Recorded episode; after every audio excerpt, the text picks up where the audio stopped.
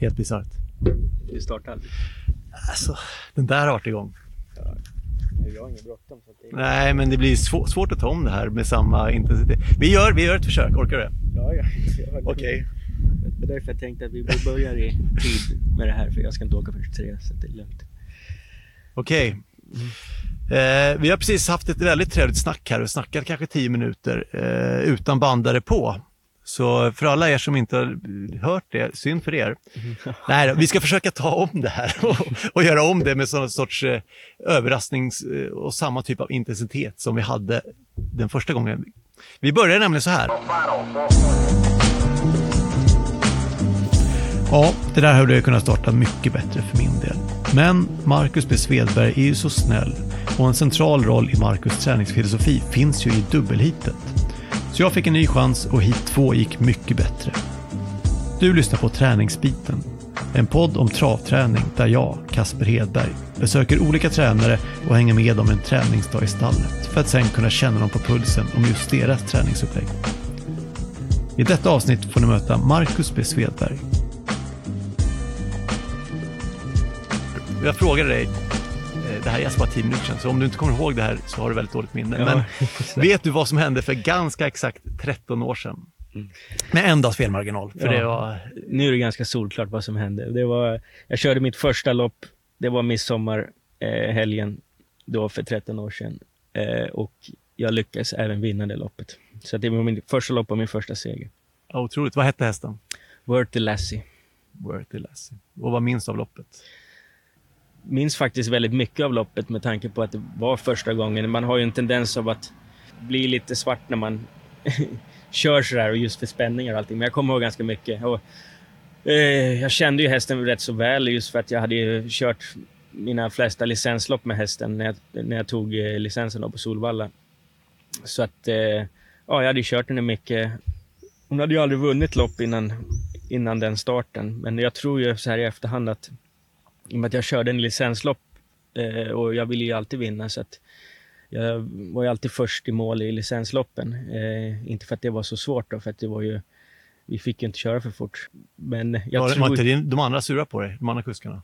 Ja, kanske lite att jag alltid skulle sätta huvudet först innan mål. Men, men jag tror som sagt att det gav, gav hästen eh, det där självförtroendet som krävs för att kunna vinna ett lopp. Så att sen när jag körde några lopp, eh, jag hade ju självförtroende och eh, då kanske hästen lite mer än vad hon normalt sett har. Och körde faktiskt eh, ett helt perfekt lopp. Eh, det var ju mycket flax också såklart att det löste sig som det gjorde. Jag tog halva fältet på insidan och kom ut i perfekt slagläge in i sista sväng och hela loppet var ju som, som menat att jag skulle vinna det loppet och vi lyckas, lyckas sätta huvudet först sista biten. Otroligt. Mm. Och det var verkligen inte preppat och klart för det, ni gav 11 gånger i odds. Men det är klart, med den resultatraden som du också pratade om. Hon hade aldrig vunnit lopp. Mm. Eh, jag kollar upp nu också. Hon gjorde 44 starter till slut, hästen. Hon vann det loppet, inget mer.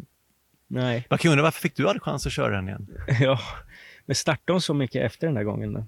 Kanske inte så, men hon mm. gjorde några starter ändå. Ja, men då har väl problemet att jag var ju väldigt mycket avstängd. Det var därför? Ja. Precis, för det, du vann loppet men du fick också två månaders avstängning. Ja, det var, som sagt man vart ju alldeles för het på gröten där. Så att, fick man sitta på bänken där över sommaren. Men du levde ändå gott på den där segern över sommaren? Ja, just att eh, det är alltid skönt att, att man kan börja med en vinst. Och just för den här gången var det ju också att det var, jag tror det var första året, första eller andra året som man fick köra lopp eh, det år man fyllde 16. Eh, ah. Innan dess så var det ju 18-årsgräns på att köra lopp. Precis, för du hade inte ens fyllt 16. Nej, jag var ju 15 då, så att eh, då i och med att jag lyckades vinna då när jag var 15 så blev jag ju yngst någonsin i Sverige att vinna lopp. Otroligt. Mm. Vi pratade också nyss om en annan milstolpe här som du har passerat. Du körde ditt tusende lopp i karriären den 16 maj. Mm. Eh, du var tvåa med Winnerback på Mantorp. Det är kanske ingenting du hade koll på eller? Nej, du, du sa där var milstolpe var. Då trodde jag för det första att jag hade vunnit loppet, att det kanske var något, eh, något eh, jämnt eh, tal jag hade vunnit kanske. Men eh, det var det inte, utan det var tusende loppet och eh, det hade jag noll koll på och eh, som jag då sa innan att då förstår man ju hur hur stort det är av Jorma att vinna över 11 000 segrar. Så ja. jag, jag, tycker ändå jag har kört relativt många lopp och jag har kört 1000 lopp. Han har liksom vunnit 11 000. Det, då förstår man hur långt kvar det är. Precis, så du får sikta på att kanske, du, du var den yngsta som vann lopp, du kan, kanske kan bli den äldsta också. Ja, och målet är väl att bli den segerrikaste också. Det är bra. Mm. Och eftersom du börjar så tidigt, ja då kommer du få den längsta karriären också. Du ja. kan kunna plocka alla rekord som går. Ja, exakt. Ja, det är väl klart, det är svårt för mig som är eh, tränare och det är det jag... Jag kör i princip bara mina egna hästar i lopp, så att eh, det blir väl svårt att slå något, något eh, vinstrekord, det blir det Men om man kollar lite gamla pressklipp och så, så det är klart, innan du var tränare så hade du ingen tränarlicens. Då var ju, men då var du ändå en, en, en eh, lovande lärling som ansågs ha körsänder och fick en del uppsittningar. Eh, ja, det gick faktiskt väldigt bra när jag var lärling och fick köra en hel del åt andra och körde ju mycket en del åt Jörgen också såklart. Och, ja, fick Jörgen bra, Westholm som Jörgen Westholm med som jag jobbat åt. Och fick bra chanser och eh, förvaltade dem väldigt väl. Så att, eh, nej, kuskkarriären började ju bra. Och, eh, alltså egentligen, om man ska vara helt ärlig så det blir nu ett man klassas ju mer som tränare än kusk, mm. men jag kör de flesta loppen själv. Och jag tycker ändå att, eh, kollar man på min statistik som kusk så är den, jag ligger väl på över 25% i segerprocent, så jag tycker fortfarande att jag håller bra, att jag är, ja, att jag är bra kusk också. Jag, jag tror jag kollar det, 25% det är högre, även om stallets segerprocent är också väldigt hög i år, så har du ju valt rätt de gångerna du har haft två hästar med i loppen om man säger så. Då. Ja, och sen var det lite att jag fick köra ett par fina chanser åt Ola Samuelsson där och lyckas sätta dit dem. Och, så att, eh, jag har ju mer segrar som kusk än tränare och eh, det är klart att det viktigaste är att, jag, att stallet går bra. Så, så är det ju. Mm. Du var den yngsta som vann lopp då, när du vann ditt första lopp du körde. Sen tog du ut licensen 2013. Det var också ett rekord, för då var du den yngsta tränaren någonsin va? Ja, det stämmer. Eh, Hur gammal var du?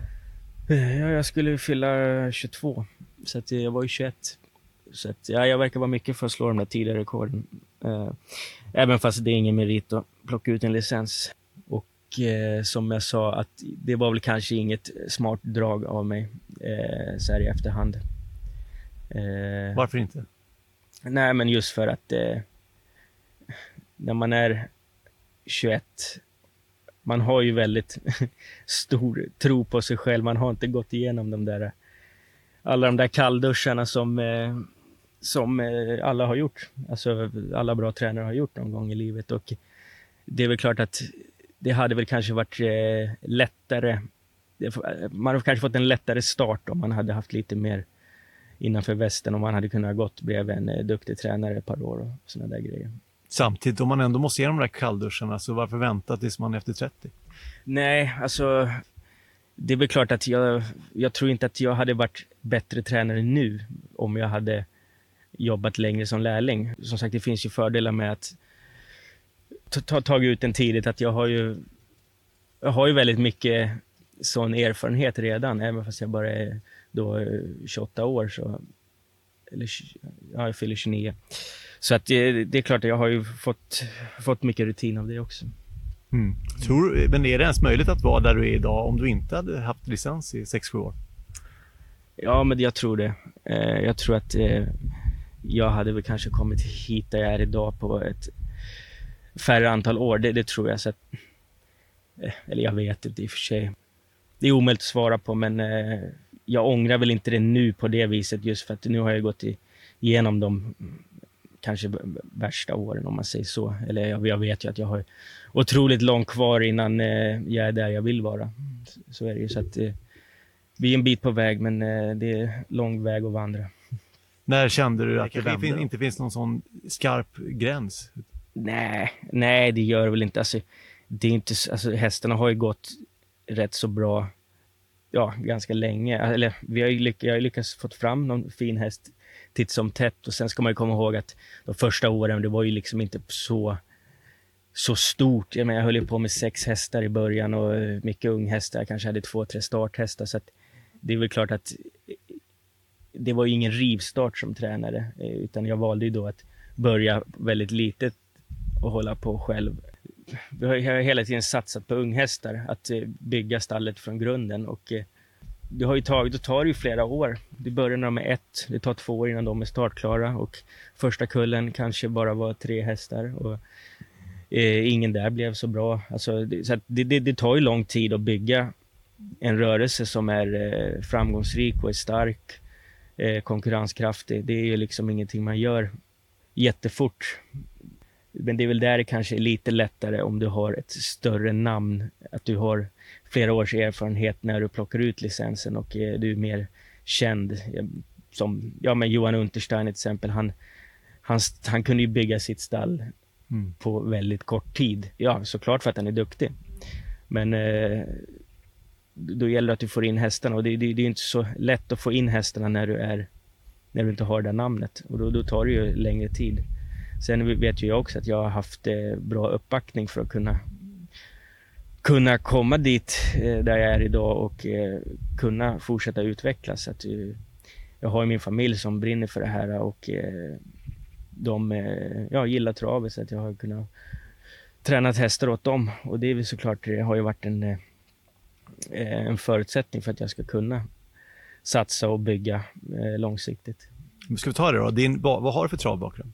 Ja, jag har ju från båda håll kan man säga. Från pappas sida, de har ju de eh, jobbar ju med eh, ja, lastfartyg och de har ju, äger ju hästar på hobby. Eh, och eh, på mammas sida, där kommer ju där har de ju hållit på som amatörer, morfar och Birger Svedberg och eh, ja, morbror är amatör. Och, så att de är ja, amatörer från Dalarna och det är väl liksom där jag har fått intresset och det är där jag har kommit in i travet. Eh, många tror säkert att Eh, jag kommer från eh, farsans sida att eh, vi har ägt massa hästar och att det är därför jag kommit in i travet. Men jag var ju, jag var ju som morfar och mormor uppe i Avesta i princip varenda helg. Jag var uppvuxen i Sollentuna så jag tog ju tåget eller så åkte med mamma upp då. Mm.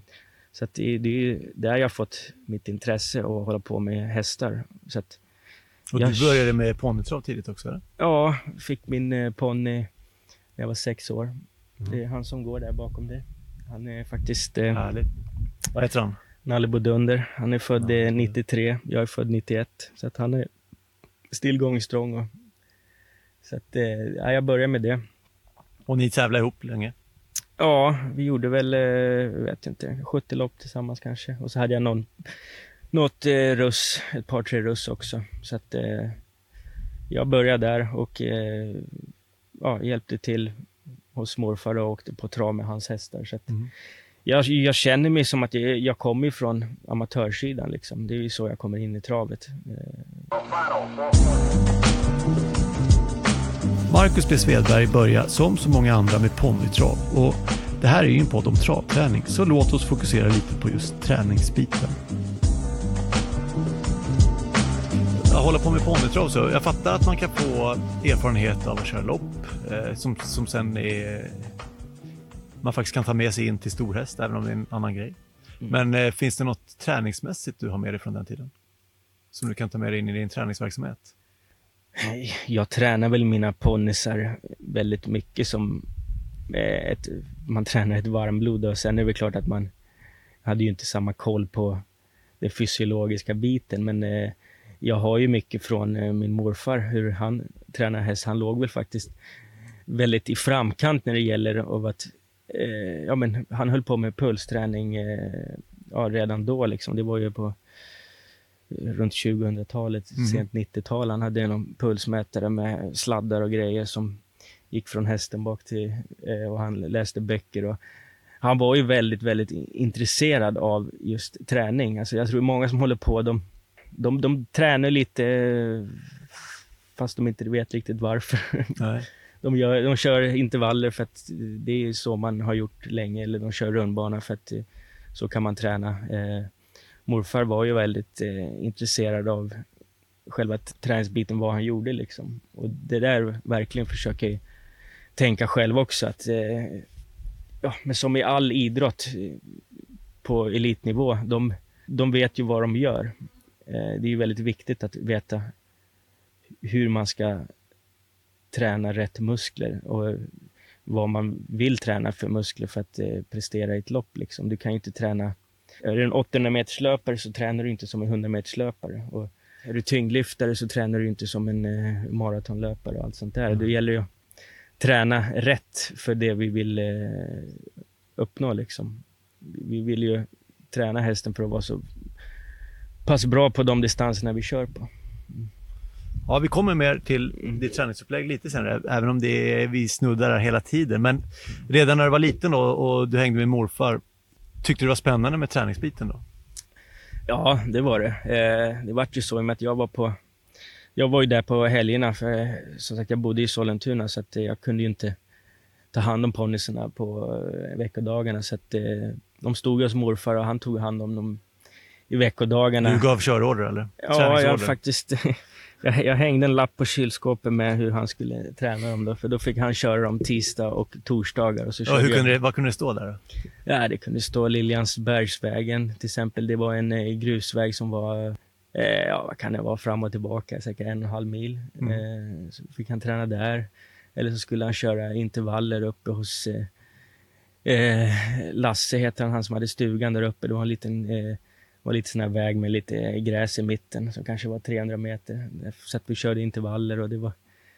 Ja, man var ju intresserad och man gav ju direktiv och morfar tyckte det var kul. Han gjorde säkert som jag sa, även om man hade väl säkert, han körde säkert eh, mycket tryckvagn med mina ponnyer också. Sådär. Men nej, jag, jag ville vara involverad i själva träningen, hur vi skulle lägga upp det. Det var liksom inte bara fria händer inte. Vad spännande. Gick det bra med ponnyerna? Jag hade väl ingen sån här superponny, men Nalle fick jag ju. Han var ingen travponny då. Jag fick låna han först och sen eh, fick vi köpa han efter några år. Eh, så att kvala in han och man tog ju det man fick liksom. Det var, det var ju liksom på skoj liksom. Man, eh, och han gjorde väl 60 lopp och vann väl kanske 10 av dem. Och mm. Han gick hy hyggligt. Sen hade jag någon russ som var, var väldigt bra, men han var ju så dum att köra. Han hade ju mycket problem. Eh, jag, jag, när jag sommarjobbade hos Jörgen Westholm då, så tog jag med ponnyerna och den ponnyn kunde inte stå still. Eh, men Jörgen hävdar ju att alla hästar kan stå still. Och det gör väl jag också nu också, att alla hästar kan stå still. Men just den, eh, den ponnyn, han... Så fort han stod still så reste han sig och stack. Och jag vet Jörgen satt upp bakom han. Jörgen är ganska stor mm. och ponnyn är inte så stor. Men han skulle stanna och han drog fan. Och Jörgen stannade igen och han drog. Och sen tredje gången, då drog han rakt in i skogen med Jörgen. Eh, och jag kommer ihåg på stora vändplan när han var på det ställe han var då. Jag satt i vagnen och sen var det en stor grusplan och så var stallen runt omkring. Eh, och alla skötarna stod där och kollade. Jörgen gick fram, tog han i huvudet och prr, så nu står det still och han stack ju. Så vi skenade runt ett par varv. Jag var i vagnen och så Jörgen fram igen och skulle få honom att stanna och samma sak hände ju. Så till slut så eh, fick jag han också ge sig. Och jag, Jörgen ger sig inte första taget, men han sa nej, det, det går inte. Så, att, eh, eh så den där ponnyn lärde sig aldrig stå still? Nej, och det var mycket... Undantaget som bekräftar regeln då? Ja, han var verkligen det. Det var mycket...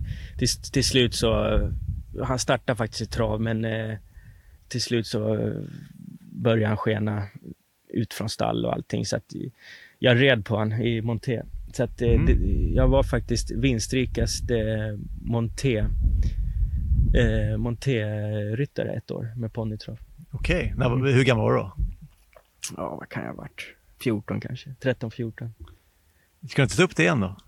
Montén? Montén? Nej, jag, jag tog faktiskt monterlicens när jag gick på Vången för att eh, vi fick ju poäng för vissa utbildningar. Så att, eh, då tog jag och red monté. Så att jag hade licensen men jag plockade aldrig ut den. För att, eh, då, då red jag inte så mycket. Som sagt, när jag var liten så red jag hela tiden på mina ponnyer och höll igång det där. Och det var kul, men jag skulle aldrig hoppa upp i ett montélopp om jag inte kände att jag var riktigt bra på det nej, jag är inte tillräckligt eh, stark för det än och eh, jag har inte riktiga, riktiga suget. Faktum är att vi köpte en eh, galoppör här för ett, för ett år sedan ett och ett halvt år sedan. Okej, det är alltså ytterligare en i raden av travtränare som ska testa här. Ja, men jag, jag hade ju den själv hemma och eh, red på den själv, jag och Jessica. Mhm. Så var Jessica gravid, så det var bara jag som fick rida på den. Eller ibland fick stalltjejerna rida på den. Och det var ju lite kul. Och då vart jag så här, jag hade undrat om inte jag skulle ta och rida ett galopplopp. Så här. Det hade varit lite coolt. Så jag skulle testa det, jag kortade upp läderna och red den där galoppören här på sandbanan. Men jag kände att nej, jag är slut efter två intervaller. Alltså det här, jag måste träna om jag ska ge mig in på det här. Och, eh, det blev aldrig så. Jag hade inte, inte riktiga motivationen för att lägga ner alla timmar på gymmet för att rida ett lopp. Men om det skulle visa att du, att du skulle vara den yngsta manliga monterryttaren, då måste du ge det en chans va? Om man var den yngsta. Manliga monterryttaren, om du tar licens nu. Ja, men det, jag kan inte vara yngst då. Nej, jag, jag tror inte heller. Men om det skulle visa sig med det, Om det skulle visa sig. då är det värt att göra det. Så du kan ta den skalpen också. rekord. Ja, Hade det funnits någon form av rekord. Det kanske finns... Jag vet inte om någon har vunnit galopplopp, monterlopp och travlopp. Det skulle vara det då. Ja, den känns, med tanke på hur, hur ung montersporten är, så känns den kanske inte tagen, just den, den, den pokalen. Nej, jag tror faktiskt inte det. Jo då, jag kom på det redan i bilen på vägen hem sen. Peter Järven plockade ju den här titeln för länge sedan. Han har vunnit lopp såväl i sulky som i sadel och både i monterlopp och galopplopp. Så Marcus slipper jaga ytterligare en pokal. Nej, fan, får inte för mig någonting sånt. Alltså. Spännande. ja, men det är, vore väl spännande bara med galopplopp. Alltså det, Ja. Jag är lite för stor kanske för att vara, eller stor, det är säkert många som garvar när jag säger att jag är stor, men jag är ändå 1,80 eh, och det är väl ganska långt för att vara en eh, Mm. galoppjockey. Ja, men det finns ju undantag där också. Ja. Okej, men åter till, till eh, ämnet här. Då. Du tog ut licensen 2013, men tittar man på eh, meritlistan vilka tränare du varit hos så hann du med väldigt många där på kort tid ändå. Om du nu var rekordung när du tog ut licensen. Vilka var, vilka var du hos? Ja, alltså nu ska vi tillägga att jag, jag jobbar ju inte fast hos alla de tränarna, men jag har liksom varit runt på praktikplatser och var någon månad i Frankrike och sådär. Och då är, ja, Jörgen är såklart den eh, som har, ja, det är ju morfar och Jörgen som har betytt mest Mm. i min karriär. Så är det ju. De har, ja, morfar och, mam- och mamma då, var de som lärde mig grunderna. Och sen började jag hos Jörgen och var där lite på sommaren redan när jag var, jag tror jag var där första gången när jag var 11 kanske. Mm. Och eh, ja, menar, 11 år? Äh, men eh, jobbade eller bara hjälpte till lite? Ja, alltså det är väl klart att det var inte så att jag Nej, fick eh, åtta passhästar och sköta mig själv och köra allting, utan det var jag fick bo hos Jörgen, Jörgen tog hand om mig, eh, väldigt tacksam för allt han har gjort. Eh, och jag fick vara med och känna på hur jag jobbade i stall och vara med och körde. Och då var det ju rockad för jag fick inte köra själv. Sen fick jag väl köra själv när jag kanske var 13-14. Mhm. Då fick jag börja köra själv. Men han har tagit mig, jag har träffat mycket folk på grund av han och eh, tagit mig ner till Frankrike. Ja, introducera mig där nere. Så att, eh, han har tagit med mig på väldigt mycket, så att jag har ju ändå fått varit runt en hel del och det var han som, när jag sen skulle praktisera, jag har ju varit hos, eh, ja, i och med att jag var i Sollentuna så, bodde jag bara tio minuter från Stig och så där har jag väl varit på praktik och... det var bara det som det var avståndet. Det var egentligen ingenting du ville. Jo, Stig och ville inte vara hos det var bara praktiskt så. Nej, det är klart man vill alltid vara Stig och det är en sån där grej som, eh, som man vill checka av i alla fall, att man har varit där och varit med och tränat där och sett hur Mm. han har jobbat. Så att, eh, man har ju sett där och var lite hos Roger Wahlman på hans unghästgård där, eh, för han hade ju hästarna bredvid. Sommarjobbade lite där. Eh, sen var praktik ett par veckor hos Jocke Lövgren har jag varit. Eh, så att det är klart att på två veckor är det inte så att man eh, skaffar sig, vet exakt hur han gör, men man får ändå se lite av deras upplägg, Mm. och, vilket är väldigt kul. Eh, och sen var jag en månad nere hos Fabrice Solois eh, innan, innan eh, han åkte fast för allting. Det, det, det är väldigt synd att han eh, gjorde som han gjorde, för jag var ruggigt imponerad av den tränaren. Han Mm. var fruktansvärt noggrann med allting. Han hade ett upplägg som han gick stenhårt på och eh, framför allt så det som vi snackade om innan, att han visste precis vad han höll på med träningsmässigt. Att han, han visste hur kroppen fungerar. Kunde du ställa frågor och, och, få raka svar? Ja, men det är också att han var väldigt, väldigt bra på det viset att man, eh, man kunde fråga honom saker och han eh, berättade hur han tänkte och det var väldigt intressant att vara där. Eh, så att bortsett från eh, att han gjorde bort sig på senare år så eh, var det mycket bra grejer man fick lära sig där. Ja, jag kan tänka mig det. Mm. Men eh, sammantaget, så det låter ju som att du väldigt tidigt visste vad du skulle syssla med resten av ditt liv. Ja, absolut. Jag som sagt började hålla på med hästarna direkt där hos, eh, hos morfar. Då, så att, eh, det var väl mycket därför också man tog ut licens så tidigt. Alltså, det är ju så att börjar man med trav när man är 16 mm. eh, och tar ut licens när man är 20, ja då har du fyra års erfarenhet. Alltså jag tyckte att jag hade ju hållit på med trav sedan jag var, ja, jag kunde ju inte kunde väl knappt prata när jag började hänga i stallet. Så mm. Det var liksom inget nytt för mig att vara i stallet. Alltså jag hade ju varit, hållit på mycket med hästar och eh, just att jag började få vara lite hos Jörgen där när jag var 11 år. Och han har tagit med mig på väldigt mycket redan då när jag var 21. Så mm. det är väl klart att jag var ingen nybörjare så sett. Men eh, ja, i den här branschen så eh, det finns otroligt mycket att lära sig så att eh, du blir ju aldrig fullärd. Så att det gäller ju att vara med så mycket som möjligt man kan och eh, ja, när man är runt att man eh, frågar, ställer frågor till tränarna. Det är ju sånt som är intressant att eh, när man håller på själv så man då kommer på sina svagheter och vad man kanske är intresserad av, att, vad man vill förbättra.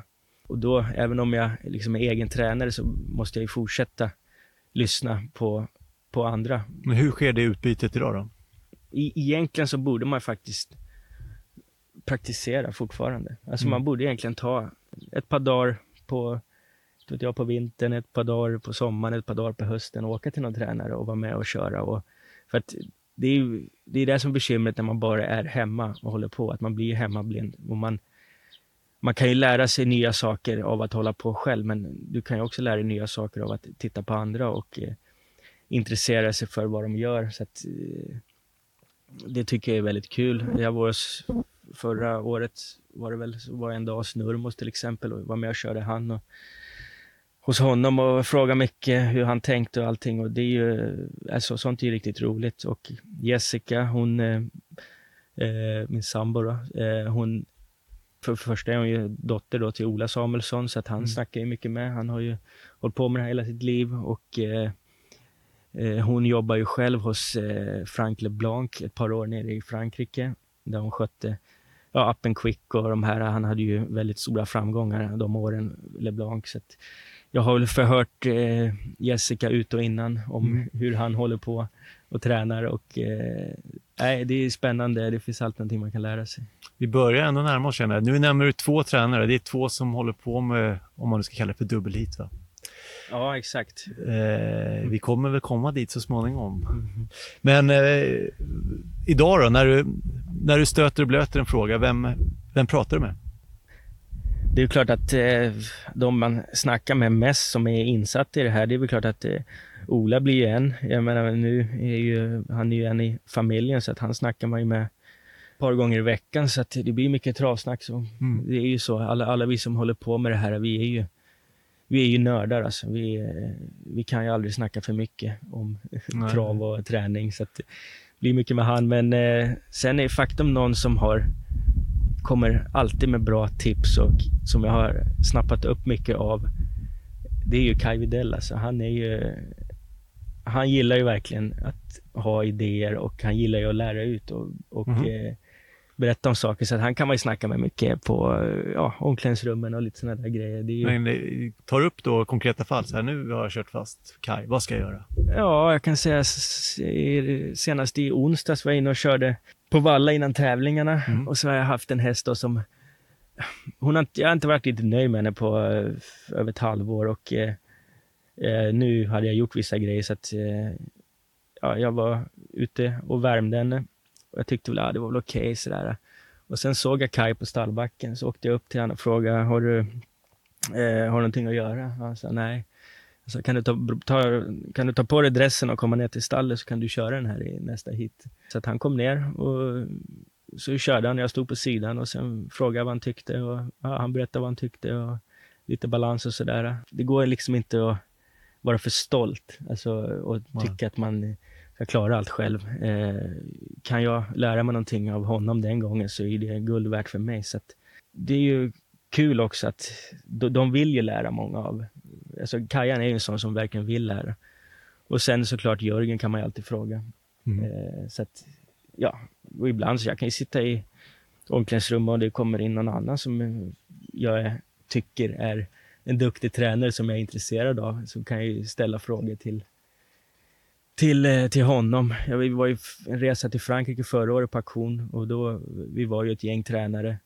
Då var vi nere till Normandie och kollade på eh, där Björn Goop har sina hästar och där Nurmos hade Ridley Express då när... Mm. Jean-Antoine Dubois gamla gård eller vad det? Ja, exakt. Han har väl många gårdar den där. det är en väldigt fin gård. Men då satt jag ju sagt i baksätet med Nurmos hela vägen från Normandie upp till Charles de Gaulle. Så att, eh, det vart ju långa förhör med honom i ett par timmar där. Och, nej, det är ju det, är det som är så kul med travet också, att de flesta tycker ju om att eh, berätta och lära ut. Alltså de är inte så hemlighetsfulla med det de gör. Så att, eh, just för att de vet ju att även om de skulle berätta grundligt vad de håller på med, så mm. det går inte att plagiera någon. Så att, eh, man kan få mycket lärdom om man frågar. Marcus B. Svedberg håller till på en vackert belägen gård utanför Strängnäs. Gården var från början ingen hästgård och Marcus med familj kunde sätta sin egen prägel på anläggningen. Boda gård sitter vi på just nu. Kan du berätta lite om det här stället? Eh, ja, vi köpte det ju 2012 tror jag. Eh, eller 13, något sånt. Och det var ju ingen eh, travgård utan eh, vi köpte det mycket på, eh, på läget då. Vi, eh, vi ville ha en gård som eh, låg eh, inom rimligt avstånd från Stockholm just för att det är ju, ja, familjen ville ju ha ett ställe som de kunde åka ut till och titta på och sådär. Och för mig som tränare är det ju väldigt bra geografiskt för vi har många banor runt omkring. Det blir inte så långa resor. Så att det var ett bra läge och sen så tyckte jag att det fanns potential för att eh, bygga banor och träna på. Givetvis, det är klart att det, det är, ju, det är nummer ett att ska gå, gå och träna häst på. Alltså man köper ju inte ett sommarställe bara för att man eh, ska ha det fint. Men eh, vi byggde ju allt. Eh, hagar, eh, banor, stall. Ja, rubb och stubb har vi byggt upp. Då. Så allt det här Eh, hästbiten så att säga som finns på gården, det har du fått planera efter eget huvud? Ja, exakt. Börja med banorna och sen har vi ju stallet då som är, eh, jag kommer inte ihåg om det är tre och ett halvt eller fyra och ett halvt, men jag tror det är tre och ett halvt år. Det har vi ju ritat, eller jag har ju ritat det själv eller jag har inte ritat det, men jag har väl sagt hur jag vill ha det. Mm. Och så har någon som kan rita. Ja, det kanske skulle bli ett sträckhus bara. Ja, exakt. Det hade inte varit bra om jag hade ritat det där själv.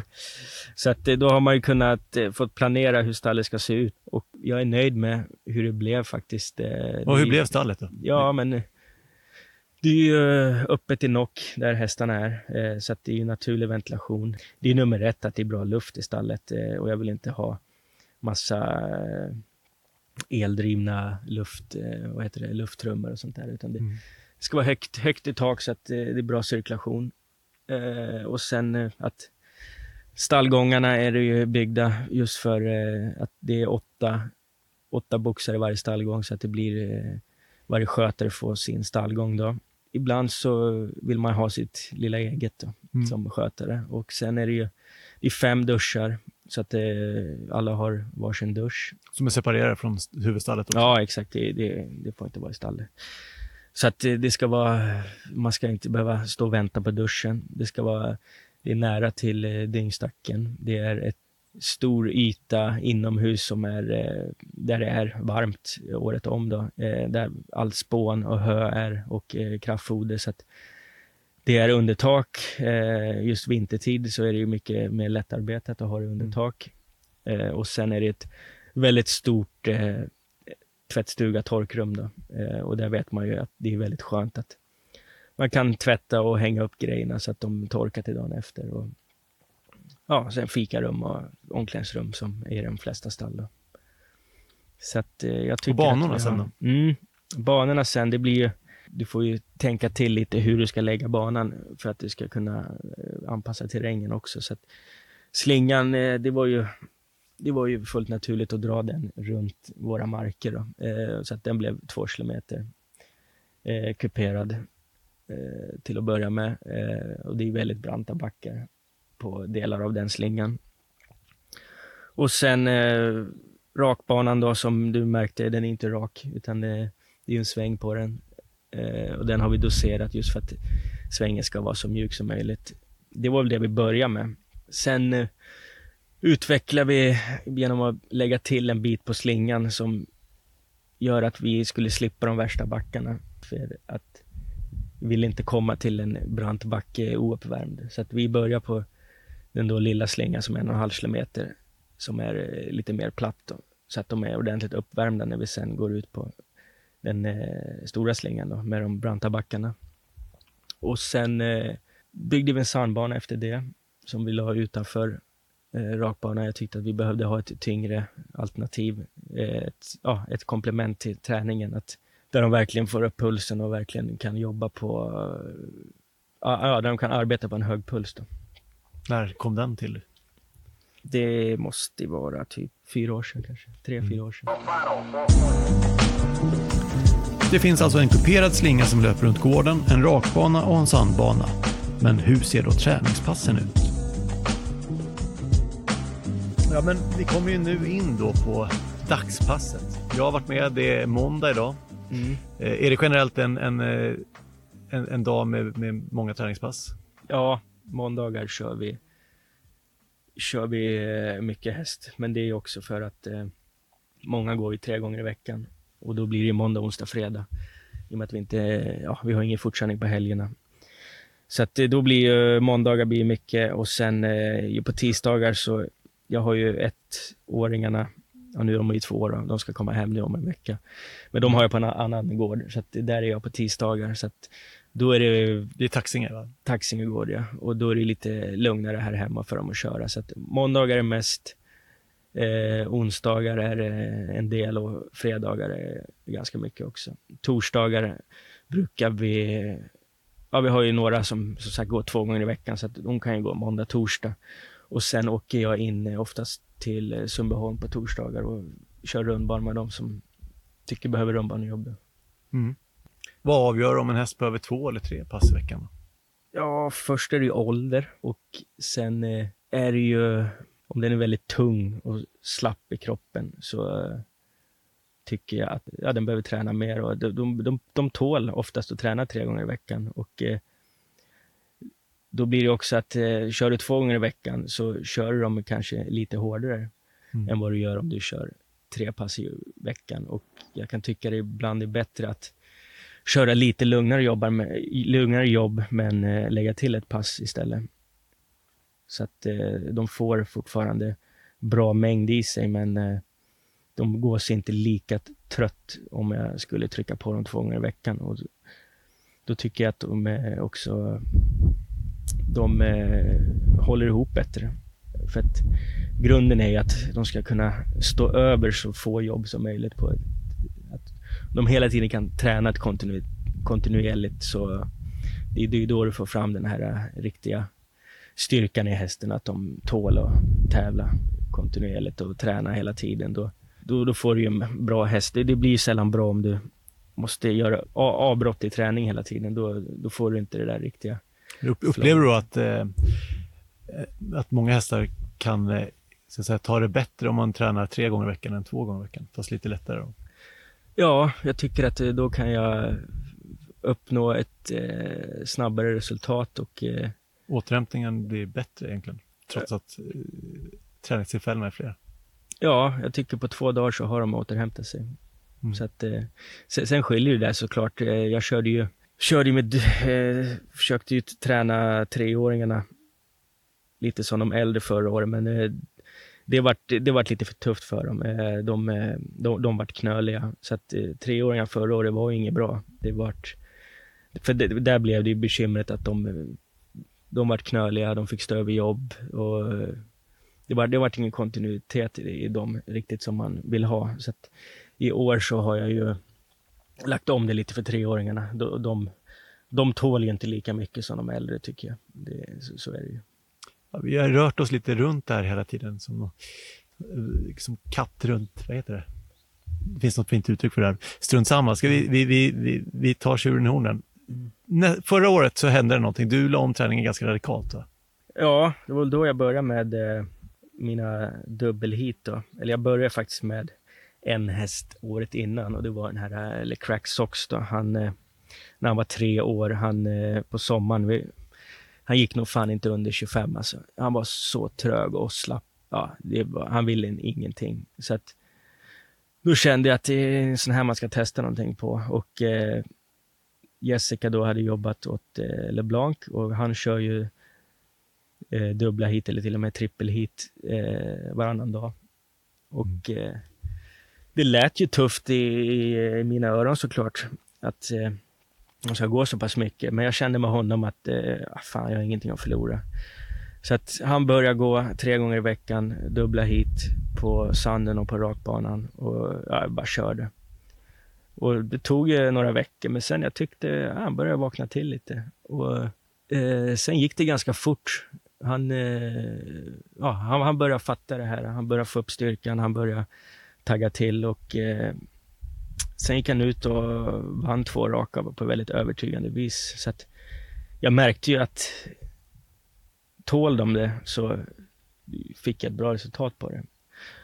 Så då den vintern, då började ju överlag köra med dem på det viset. Och eh, det gav ju ett bra resultat på de äldre. Däremot så gav det ett sämre resultat på de treåringarna. Men eh, mm de äldre gjorde en väldigt bra säsong. De eh, tjänar bra pengar och, och sådär. Så att jag märkte att det var, det var ett bra koncept och eh, framförallt så märkte man ju hur mycket den där vilan emellan heaten gjorde. Jag kunde ju jag kan ju köra på sanden och de kan ju vara helt slut efter första. Man mm. tänker att nu, nu, det, ja, nu har de mjölksyra. Så att, eh, men sen fick de vila en timme, så kom de ut på rakan och vi hade fulla linor igen. Då. Så att jag, då får jag, med, jag får ju med två pass i, i, på en dag liksom. och jag tycker att de står upp för det bra. Precis, men så att alla hänger med kan vi ta det från början här. Vi kan, vi kan utgå från de hästarna jag fick lov att köra idag. Mm. Först så, så svingar man upp bakom OPQC. Mm. En häst jag tror de flesta har koll på. Han är 11 år gammal. Mm. Eller ung i hans fall kanske man ska säga. Ja, exakt. Och vi gav oss iväg. Och hur ser då uppvärmningen ut? Ja, det är ju ganska, ganska lång uppvärmning. Först så joggar vi då tre varv på lilla slingan då och då är det väl mest för att mjuka upp så att det blir en eh, tre varv där blir 4,5 kilometer och sen eh, de som går dubbel hit, de går bara ett varv till på, på eh, stora slingan då och de andra går två varv, de som inte ska gå dubbel hit den dagen. Men då, och då kör vi på ganska ganska rejält. Så att de stora slingan är alltså, då är det en backe med ganska rejäl eh, lutning ja. och höjdskillnad. Ja, den är, då, då kör jag på lite så att de kommer upp i pulsen så att eh, jag säger att första intervallen blir lite i uppvärmningen då. Eh, faktum är att den här, kör jag med pulsmätare i den här backen och joggar uppför så kommer jag upp i över 200 i puls bara genom att jogga. Ja, det kan jag tänka mig. Det, känslan när man satt bakom var att det, det här var ju inte bara uppvärmning, utan det här, det här ger ju faktiskt effekt. Ja, de får eh, misstänkt att pulsen säkert rör sig över 200, för du kör i ungefär två minuters tempo. Ja, exakt. Så att eh, det ska vara en rejäl uppvärmning och eh, ja, då blir det som en lång intervall då. Totalt sett så är det väl 9 kilometer uppvärmning. Mm. Mm. Och sen skrittar vi lite och sen börjar vi med själva eh, intervallpassen då. Och eh, jag tränar ju i, ja, jag tränar ju alltid intervaller hemma. Och då har du dina olika rakbanor, eller den som kallas rakbanan då, som är en klassisk rakbana med ett ra, klassiskt rakbanematerial och sen då sandbanan. Mm. Eh, OPQC då, om vi håller oss till honom, han gick fyra intervaller i sanden. Mm. Hur ser det, eh, ett sånt pass ut då? Efter uppvärmning så är det alltid samma tempo ni håller? Nja, sanden är ju svår att ha exakt likadan hela tiden. Nu den här årstiden så är det ju lätt när man kan, eh, ja, man kan bestämma hur mycket vatten man ska ha på. Men eh, den är ju väldigt svår på vinterhalvåret. Så att den kan ju variera mycket i hur tung den är. Så att eh, där lär du köra lite mer på känsla. Jag utgår ju från att när den är som den ska, att jag då kör jag ungefär i 40 tempo. Då. Men eh, ibland så kan du inte köra fortare än två minuter. Det blir lite på känsla att du känner att de jobbar, får upp pulsen och att de eh, jobbar likadant med alla fyra benen också. De får inte springa och hanka sig fram så att säga. De måste ju ändå jobba på ett bra sätt. De kan inte, det går inte att stirra på klockan och fram med pisken och de i princip eh, kravla sig genom sandbanan för då, då får de ju ont eh, här, och, här och var. Så att, eh, du vill ju ha ett bra flow på sanden där, de, där du känner att de verkligen eh, sänker ner huvudet och jobbar med hela kroppen. Så du går med på det intrycket? Det, det är inte så att du försöker ligga på något, något särskilt pulsslag ungefär? Jo, alltså det, det, det är ju grunden från början att du vill ju ha upp dem i en viss puls. Eh, men det får du ju om du känner att de jobbar och eh, de, de sticker ju upp till 220, eh, många utav dem, och ligger där i eh, varje intervall är säkert en eh, 35-40 sekunder. Så att eh, ja, vissa de kan ju ligga där upp mot en minut. Eh, Eh, de som sticker väldigt fort i puls. Så att det är där jag vill ligga, eh, runt 210-215 i puls då. Och eh, det är då du verkligen eh, känner att du kan du kan ju köra dem trött fast du inte kör så fort. Är, hur lång är rakan? Eh, sandbanan vid klocka 500 meter. Så att det, det är start och stoppsträcka, så att den är 600 meter. Mm. Och uh, rakan är ju, ja den ligger bredvid så den är ungefär lika lång. Fyra sådana intervaller med, om jag räknar rätt, så blir det en 45 till en minut mellan varje intervall. Ja, 45 sekunder. Vi börjar med 45 sekunder och så lägger vi på 15 sekunder efter varje intervall. Okej, okay, så det här var inte, det är inget på måfå utan det är exakt? Ja, ja själva vilotiden är, den är klockad. Okej, okay, så 15 sekunder per intervall ska läggas till? Läggas till, ja. Och det har jag väl tagit fram när jag kört med pulsbandet då. För att eh, du vill ju ändå ha ner dem till mm. Eh, ja, närmare hundra. Eh, det, det, jag tycker det, det, är svårt att stirra sig blind också på pulsen eh, mellan intervallerna för att det, det kan ju vara stresspåslag och lite sådana där grejer som gör att de har högre puls. Mm. Och, de brukar veta när man ska iväg på nästa och då har redan pulsen stuckit. Ja, ja exakt. Så att, eh, och sen skiljer det sig från häst till häst såklart. Att den, det är ju det som är en, en riktigt bra häst sticker ju upp i puls på eh, att de kan ligga på en hög puls och jobba, men de har ju också en väldigt bra, eh, de sjunker i puls fort. Mm. Sen kan du ha en sämre häst som kanske inte kommer upp i samma puls, men de går ju heller inte ner lika lågt. Det är väldigt svårt när man kör ett helt gäng att optimera för varje individ. Det är ju lättare om, du, om jag ska sticka ut och köra en och en, så då kan du ju verkligen köra efter. Då lägger du på en pulsklocka? Ja, men då, då kan det ju verkligen vara, vara effektivt att göra det. Mm. Så efter fyra intervaller, då är det direkt skritt in till stallet? Ja, då skrittar de in direkt. Och sen eh, binder vi upp dem i boxen eh, så att de kan eh, dricka. Så, så kör, vi, kör vi nästa hit då, så får de vila eh, medan vi kör andra hitet då. Och sen eh, så tar vi dem direkt efter det.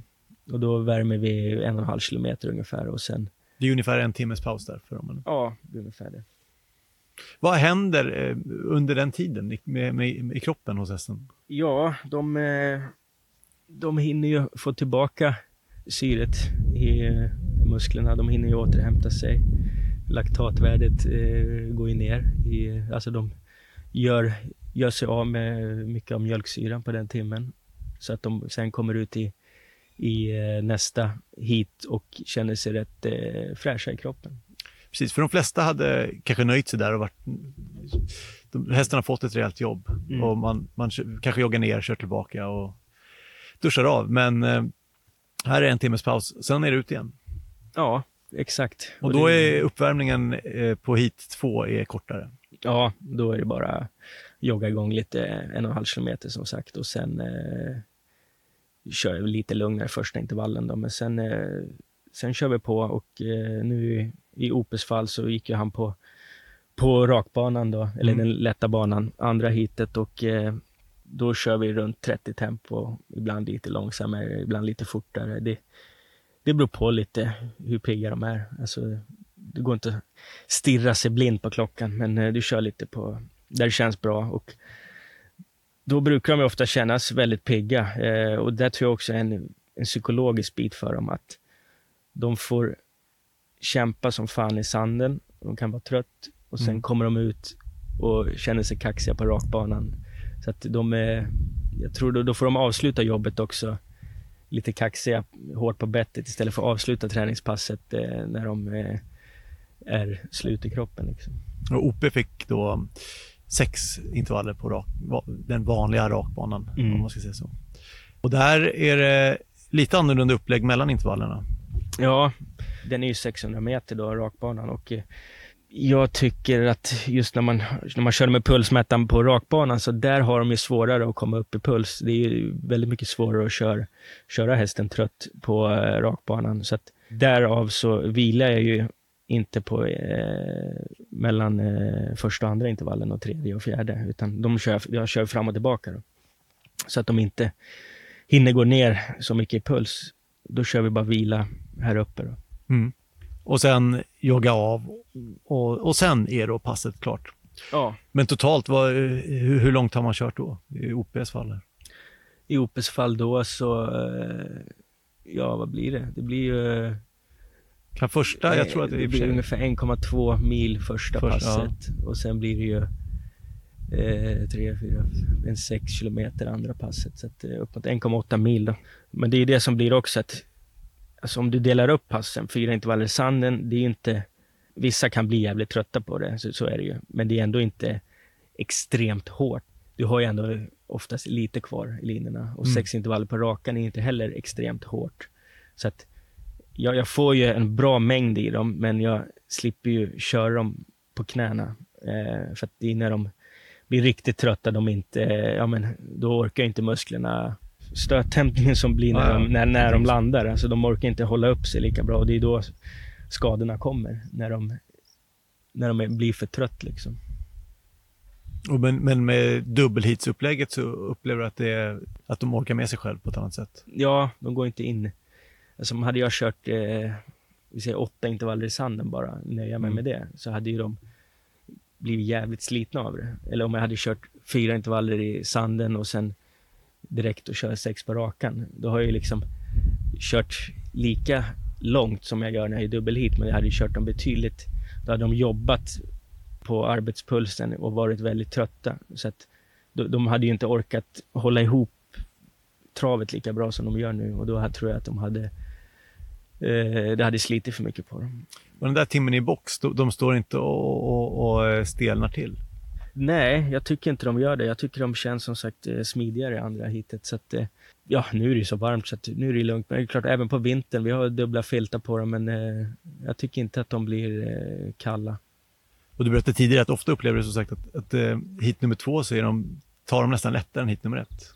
Ja, många gånger kan det också vara för att vi kör på en lättare bana, men vissa går ju dubbelhit på sanden. Och, men eh, nej, de, de, de känns starkare andra vändan du kör ut. Alltså det är ju, jag vet, vet inte exakt varför det är så, men eh, det är, vet ju många som startar eh, två hit samma dag, alltså som Elitloppet och sådär. Mm. Att det, är- det är många av dem som går bättre i, i andra loppet. Så vi borde värma hårdare. Ja, men jag tror, på, jag tror faktiskt vissa hästar skulle kanske gå bättre lopp om de fick en tuffare värmning. Men det är också individuellt.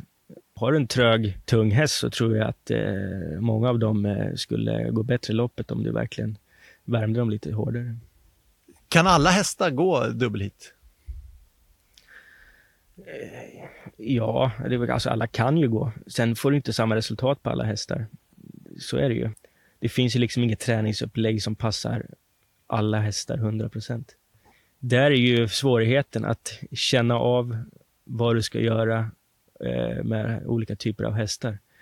Det är ju liksom där själva känslan och skickligheten hos tränaren kommer fram. Det är väl där man kan mäta talang hos en tränare. I en, en hockeyspelare kan man ju ha talang genom att de är bra på skridskor eller de har ett eh, jävligt bra skott. Mm. En tränares talang, det är väl eh, själva känslan av att kunna läsa av hästarna vad de, hur de ska träna. Och i ditt stall så är det, trots att du har ett, ett medelstort stall, så, så tränas hästarna på en väldigt individuell nivå, om jag förstår rätt. Ja, alltså de går de i sanden så går de likadant i sanden och går de på rakan så går de så på rakan. Du liksom, kan inte krångla till saker och ting för mycket heller. Eh, du vill ju ha ett, hitta ett upplägg som eh, du tycker fungerar. Sen styr jag ju då om de går på sanden, om de går på rakan och hur många intervaller de går. Och sen nu har jag två som ridtränar. Ibland så får man ju testa något nytt också. Mm. Och det är väl det också man alltid tänka, att försöka utveckla allting och göra det hela tiden bättre. Jag tror aldrig du kan sätta dig i lugn i båten och tycka att nu har jag ett upplägg som fungerar. Eh, nu kan vi köra på det här i fem år framöver. Utan du, du gör ju förändringar, små förändringar hela tiden. Eh, jag tror inte att det är bra att göra drastiska förändringar varannan månad, liksom, för till slut vet du ju inte vad du håller på med och vad det är som ger effekten. Men men finjustera? Ja, finjustera hela tiden. Det, det tror jag att de eh, flesta bra tränare gör. De har ett bra grundkoncept, men eh, de försöker fila på detaljerna hela tiden. Vad var det senaste du filade till? Då? Gentemot förra året så var det ju treåringarna, helt klart. Mm. Det var ju det jag kände när året var slut, att de äldre hade presterat bra överlag, men treåringarna hade inte fungerat som de, som de skulle. Så att, det här dubbelhitupplägget funkar inte för dem? Eller? Nej, och eh, det var väl där också att verkligen eh, avgöra vilka som skulle gå i sanden och eh, eh lite sådär. Det var ju många som, i början på året, då körde jag ingen treåring i sanden. För jag tänkte att nu, nu kör vi rakt av på rakan och ser hur, hur det blir då. Sen har jag då ändå känt att vissa skulle passa bättre i sanden, så att jag har gått över med dem i sanden. Men just att de går tre gånger i veckan, men inte dubbelhiten då. Eh, för att även om jag säger att jag märker, tycker att de kommer ut pigga och fräscha till andra hit, så är det väl klart att någonstans så är det väl klart att någonstans så sliter du igenom att köra så pass mycket. Mm. Och kanske en treåring inte... Det är väl kanske så att en treåring hinner inte på den här timmen återhämta sig lika bra som en äldre häst gör. De har inte, de har inte tränat i så många år än så att de har samma, samma förmåga att kunna återhämta sig. Så att de har mest gått då enkla hit och just att verkligen vara noggrann med att hitta ett koncept som de pallar och står upp för och där jag hela tiden kan träna där de slipper stå över jobb. Och det är mm. väl, tre år har ju nu i år en helt annat resultat på Jag tänkte säga, du, du landade ganska bra med den här förändringen, va? för det går inte att klaga på resultatet. Nej, alltså det har verkligen, framförallt treårsmärarna, jag vet inte varför de går så bra, men Alltså istället för att det är bättre än hingstarna men... Det här är ju, det här är ingen aktualitetspodd, men eh, vi spelar in det här på måndagen och på lördag så är det E3-final och du har två stycken ston i, i storklassen. Mm. Bland annat Loden Maria som eh, ser ut att bli favorit Eh, så eh, man kan verkligen med råge säga att det har gått bra för treåringarna. Ja, jo, men de har verkligen kommit ut. Och, men det är liksom, jag kan nog kolla tillbaka att eh, ta en sån som eh, Maria, efter debuten första mars, var inte helt nöjd med henne. Då, då, var, då var hon hos veterinären och jag tror det var väl en två veckors period där som det var vila och eh, dåligt med träning. Men annars, jag tror knappt att hon har stått över ett jobb sen, eh, sen eh, i somras förra året. Och det är väl det överlag som jag känner att vi har varit väldigt noga med att ha is i magen, att känns det inte bra för dagen så kör bara fyra intervaller på rakan, vilket känns jätteklent. Men bara att de får gå den dagen, men lugnt, mm. tills de känns fina och sen kan man gå upp. Så att de slipper stå över jobb. Då är det bättre att köra ett lugnare jobb och då ha tre gånger i veckan istället. Eh, så att du får ju fortfarande väldigt mycket mängd i dem. Mm. Mm. Så att det är väl den största förändringen till i år och verkligen vara supernoga med unghästarna för att går åt fel håll så det kan gå väldigt fort åt fel håll och det kan ta väldigt lång tid att få dem tillbaka till eh, eh där de var en gång. Men var det förra året du började med att ha unghästarna på taxing också eller var det tidigare? Eh, nej, men det är faktiskt eh, ja, förra året, eller ja det blir ju två år då. I och med att det, var det, det är den kullen som är tre Precis, år så det, nu. kanske också, det var också eh, ett bra drag. Eh, ja, det, det måste jag väl ändå säga att eh, det har varit. Fördelen där blir ju att det är helt andra banor så att du kan träna.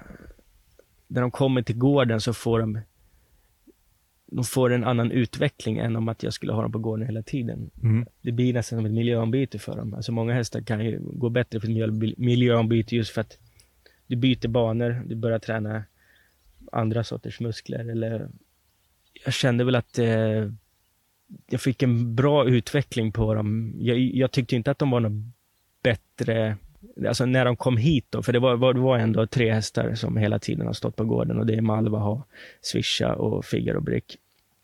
Så att när de från Taxinge kom hit så var ju, tyckte jag de var ju sämre än de jag hade haft hemma hela tiden. Mm. Men de fick en väldig utveckling när jag tog hem dem. Ja, det, det, det kanske var väldigt bra. Jag vet inte. Det De ju, svarar bra på lite omlagd träning. Kan man säga. ja, de gjorde det. Sen eh, tycker jag det är svårt att göra en klockren bedömning på om det bara är det. För att som sagt, Malva har ju gått bra. Hon har varit här hela tiden. Hur man toppar formen mot ett visst tillfälle är något som Marcus funderar mycket kring. Och det är också här de bra tränarna urskiljer sig, anser han. Men eh, så treåringarna, de, de får inte eh, ta del av detta dubbelhitsupplägg. Men i övrigt, starthästar, tränar de dubbelhit även mellan? Om de startar med två veckors mellanrum, är det dubbelhit däremellan? beror lite på hur det har sett ut eh, innan och eh, hur de eh, var. Det där också blir ju individuellt, men de går ju alltid ett lugnt jobb efter start. Mm. Då är det ju bara två intervaller i sanden eller fyra intervaller på rakan. Det, det, är liksom, det jobbet är mer för att de ska ja, få igång cirkulationen och tömma, tömma musklerna på slaggprodukter. Och det är ju mest ett rehabpass än ett träningspass. Men då om det är två veckor emellan, då blir det ju... De joggar ju alltid dagen efter eh, och sen vilar de ett par dagar och sen går de det där lugna jobbet. Så att då om de går dubbelhit så är det ju efter en vecka. Vissa hinner med två dubbelhit emellan eh, om jag tycker att de behöver det. Vissa kanske går ett dubbelhit emellan och vissa kanske bara går enkelhit då för att eh, jag tycker att det passar dem. Och köra dubbelhit nära in på start, funkar det? Ja, jag tycker att det kan vara en väldigt bra effekt att köra dem riktigt trött ganska tätt in på start. Kanske ja, mellan fem, sju dagar innan. Mm. Att eh, köra dem verkligen tomma. Då tycker jag att eh, många kan tända till till loppet. Hade någon här för några år sedan, det var innan jag körde dubbelhit då, men hon hade heller aldrig vunnit lopp. Hon var bara, ja, hon var skittråkig i lopp helt enkelt. Mm. Jag körde den här, eh, då var det den gamla backen då, som jag inte använder nu då, för jag tycker inte den eh, funkar så bra. Eh, tycker, jag tycker inte om barnkroppen på den, men hur som helst så tränade där. Hon hade tryckvagn på sig och min kompis körde. Och vi- skulle köra, det här var fem dagar innan start. Och vi körde, ja, tryck på, upp för väldigt brant backe. Vi körde första intervallen andra intervallen, tredje intervallen, då började polaren bara, äh, hon är trött nu. Jag sa, kör nu. Och sen körde vi fjärde intervallen och då var hon riktigt trött. Och han bara, det går inte. Jag bara, vi ska köra mer. Så fick hon gå två till. Alltså hon, hon skrittar ju eh, sista intervallen, hon orkar inte. Eh, så trött vart hon ju. Mm. Och sen startade vi fem dagar senare och så vann hon. Och det var enda loppet hon vann. Så att eh, du kan ju få en effekt på de här dödskallarna, så att säga. Men är, toppar man dem då eller, eller går det att hålla en lång eh, formkurva även med, med, med ett sånt upplägg? Eh, det... Jag kan säga att jag, försöker, jag håller fortfarande på att försöka lära mig det där helt. Jag tycker en riktigt bra tränare, som vi snackar Nurmos och de här, Mm. deras styrka är just att de kan sätta hästen i form när det behövs, när det verkligen gäller. Och eh, de sätter ju inte hästarna i form i tio lopp per år, de sätter dem i form när det verkligen gäller. Och där är det ju verkligen intressant med träning, att verkligen kunna ha den här kollen på när du ska ge ett tuffare jobb, när du ska göra ett lugnare jobb. Och just för att få den där formen. Jag tror ju liksom inte att du, du kan inte göra så där som jag berättar nu inför varje lopp. Alltså det, det, det tror jag absolut inte. Men eh, kanske då inför något större lopp, det, det är bra att göra det. Som jag sa till dig nu med Maria, att nu mellan försök och final så och Malva, hon har, de går bara vanliga just för att eh, även om det är stort lopp på lördag så är det ju inte hennes viktigaste lopp i år. Så att henne ändrar jag ingenting på, men eh, det kan ju hända om hon nu skulle komma till Oaks att man testar där att eh, blåsa verkligen ur henne veckan innan mm. för att få Vissa de gör ju det dagen innan, alltså att de blåser ur dem alltså en intervall, liksom. inte så att mm. de blir trött på det viset, men att de tömmer mjälten på blod och att eh, för att få en effekt. Det, det är väl så du kan finslipa liksom. Du, jag menar, kör jag ett tufft jobb veckan innan start, det är inte för att jag vill ha hästen starkare, för att du, du får inte en häst starkare på ett jobb, men du, du får ju, du kan ju rensa systemet lite och få dem att de verkligen har tömt musklerna och fyllt på med nytt. Mm. Att de känner sig pigga och fräscha på det. Intressant. Så eh, Loden Maria här nu, hon, de går lugnt mellan försök och final? Eller vanlig, vanlig träningspass? Ja, vanligt träningspass. Många snackar ju, eh, som brorsan då som håller på med hockey och de, eh, att, att de ska, man ska lätta upp träningen för att få den där formtoppen. Och Funkar inte det på hästar eller? Ja, men det, jag ska inte säga att någonting jag säger aldrig att någonting inte funkar för att det kan funka för någon annan. Och, men du har inte fått det? Nej, alltså om jag liksom kör jävligt lugna intervaller så här, två veckor innan start. Jag har aldrig fått någon bra effekt på det. Så det, då har jag hellre fått eh, bra effekt då att jag kör ett hårt och sen kanske jag kör två lugna däremellan då. Men det här med att eh, vila dem i form har jag inte fått någon bra effekt på. Du finslipar fortfarande på det här toppningsproceduren alltså? Ja, men det där är... Så att när man är det en sån det, sak du kan eh, grunna på? Ja, det är mycket. För att just, jag menar, tränar du en häst, du ger den en kontinuerlig träning och allt det där. Till slut hamnar den i toppform. Eh, men konsten är att styra det där. Alltså jag vill inte ha toppform på, vi säger, eh, Maria när hon ska ut i ett lopp med 30 000 i första. Jag vill ju ha toppformen när det är bra med pengar. Det gäller ju där att kunna vara så pass skicklig att du kan styra. Du vet vad du håller på med. Intervjun börjar närma sig sitt slut, men först några snabba frågor. Super. Vi ska ta några snabba här. Säg det första du tänker på. Om jag säger jänkarvagn. Skitvagn. Okej, okay, ja. Härligt. Körspö? Körspö, ja det är ett nödvändigt eh, ting vi har.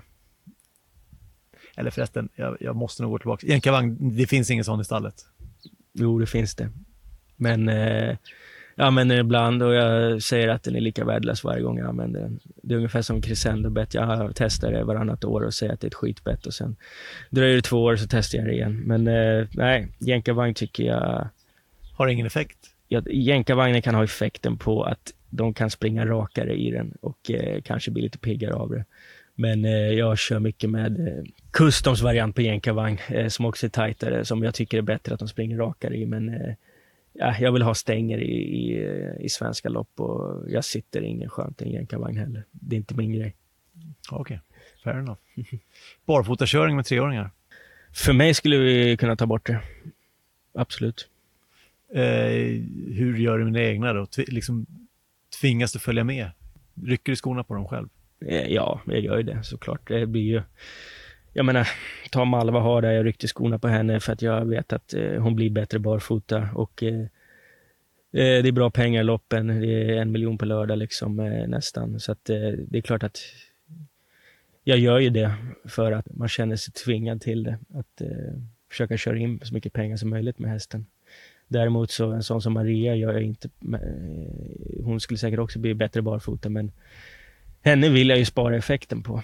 Eh, och jag hade gärna sparat effekten på alla treåringar, men eh, det blir ju inte så att man gör det. Så ett förbud är fine för din del? Absolut. Tryckvagn? Eh, kört mycket med tryckvagn. Det är ett jättebra komplement, men eh, det är svårare än vad man tror. Just att det är väldigt mycket, tycker jag, känsla när man kör tryckvagn. Jag tycker det, det är väldigt svårt för mig att skicka ut någon med tryckvagnen eh, på direktiv. Mm. Och det är tidskrävande, men eh, det, det är ett eh, bra komplement. Som, Men det eh, förekommer i, i din verksamhet? Ja, ibland gör det det och eh, som sagt, eh, min, min morfar körde mycket tryckvagn så att jag är uppvuxen med det där. Och då är det på rakan eller? Eh, ja, men jag har kört intervaller med tryckvagn har jag gjort. Eh, de blir mycket tröttare, även fast du inte har trycket på. Bara att du har tyngden Mm. märker du stor skillnad på. Men eh, sen kan det vara att eh, hästen inte är i skick för att kunna gå snabbjobb. Men eh, det är ändå tillräckligt fräsch för att kunna skritta och jogga. Då kan du ju få betydligt mer träning i dem om du har en tryckvagn på än om du sitter med vanlig speedcar. Sista snabba här då. Vad tycker du om att förlora? Ja, det hatar jag. Eh, Givet svar, Ja. såklart. ruskigt. Dålig fråga kanske. Nej, men jag kan säga, man har ju ändå mognat lite men eh, jag har ändå väldigt svårt att vara glad efter en förlust. När jag körde ponnytrav, det, det var nog inte kul för morsan då. Eh, då var man ju hemsk. Nu är det också, när jag inte kör hästarna själv, det är det värsta. Då blir jag så arg när de eh, går dåligt eller Alltså det är klart att Är det jobbigt eh, som lånekusk att lämna över tömmarna till dig eller? Alltså man, man har ju lärt sig att hålla käften, men eh, jag tror ju att jag har ju svårt att dölja min besvikelse. Men det är liksom inte många gånger, alltså de flesta gångerna när jag är arg eller besviken efter ett lopp så är det ju på mig själv. För att jag, jag tycker ju att hur hästarna presterar i lopp kan jag bara gå tillbaka till mig själv. Liksom. Det är mitt ansvar att ha hästen i skick för att kunna vinna ett lopp. Sen ibland, klart kan kusken köra galopp som jag tycker eh, det värsta jag vet när de kör galopp i onödan. Eh, eller att de eh, sänder fram i dödens med en häst som inte ska gå i dödens. Då, då är det klart att då kan jag bara grina på kusken, även fast jag inte säger det rakt ut. Men det kanske kan lysa igenom. Men det får de ta. De har ändå betalt för sitt jobb. Så att, eh, Du ska få gå nu, du ska iväg och köra kvallopp på Eskilstuna.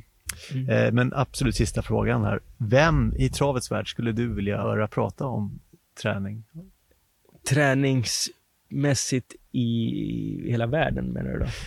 Eller Vi- Sverige? Ta hela världen om du vill. Jag, Ja, nej, jag, jag kan ju säga flera stycken, men alltså, det är väl klart att en sån tränare som har mycket roliga idéer, att testa mycket, Mm. liksom inte är rädd för att testa och alltså rugga som har finliret, det är väl eh, Robert Berg, absolut. De håller ju på med finlir liksom och Nurmos lika så. Det är liksom de tränarna som man är väldigt nyfiken på hur de tänker och vad de gör. Nej, de tycker jag är häftiga. Skönt ändå. Jag- När du börjar prata om hela världen blir jag orolig där. Om du skulle välja någon på andra sidan Atlanten och sånt. Det är Ja, lite ja. svårare för mig att ta mig till. Men Exakt. det här men är väl ju klart- är kanske inte omöjligt. Nej, det de- är ju nära här. eh, Men sen är det klart att Goratå, det hade väl varit spännande att höra hur han tänker. Han har väl ett ruggigt resultat. Ja. Absolut. Mm. Nej, det skulle jag också vilja. Får slipa lite på min franska först bara. Ja, du får göra det. Och Basir. Fast du har sagt, du har ju både två fransktalande. Ja, han skulle jag väldigt gärna. Du får ta med dig Jessica, hon får vara tolk. Super, säg så. Vi avslutar här. Tack så mycket. Mm, tack själv. Du har lyssnat på podcasten Träningsbiten. På webbplatsen www.traningsbiten.se hittar du mer information och fler avsnitt. Och skicka gärna en hälsning till mig, Kasper Hedberg, på hejattraningsbiten.se.